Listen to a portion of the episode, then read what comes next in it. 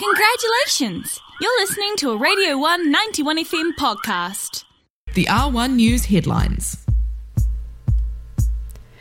Tēnā koutou, ko Eileen Aho.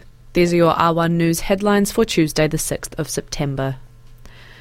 Children under 14 implicated in ram raids will be provided with intensive support to steer them towards study and work as part of a $53 million government funded package.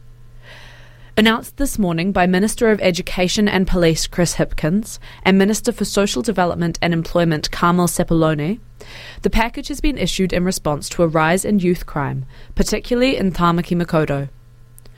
Children under 14 caught in ram raids in counties Manukau and West Auckland will be referred to the Social Wellbeing Board, a cross agency organisation including police and social workers, and provided with intensive support to redirect them from criminal activity.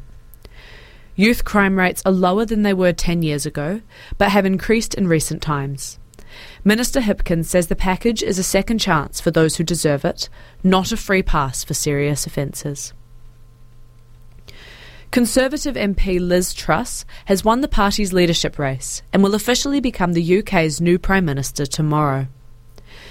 Truss replaces Boris Johnson, who was ousted as party leader and Prime Minister last month.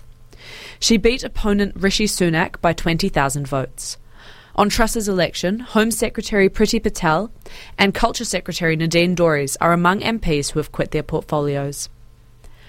The UK, like much of the rest of the world, is facing a cost of living crisis, characterised in particular by skyrocketing energy prices, which Truss says she will act, po- act upon within a week of her election. Her planned economic approach to the crisis has been billed at upward of £100 billion, most of which would be added to government borrowing.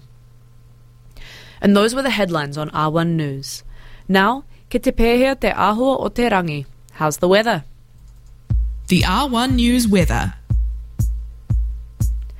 I tēnei rā, Ōtepoti can expect a high of iwa, 9, and a low of ono, 6, with sleety showers this morning clearing to a fine afternoon and su- southwesterly winds. No more snow. Rāapa, Wednesday, should be warmer, with a high at Komarua, 12, but showers developing around midday and carrying on through the afternoon, with a southwest change and low of Rima, 5. That was the R1 News headlines. Catch up at r1.co.nz forward slash news or find us at Radio 191 FM on Twitter or R1 News NZ on Instagram and tune in to R1 News at 11am on weekdays. That was a Radio 191 FM podcast.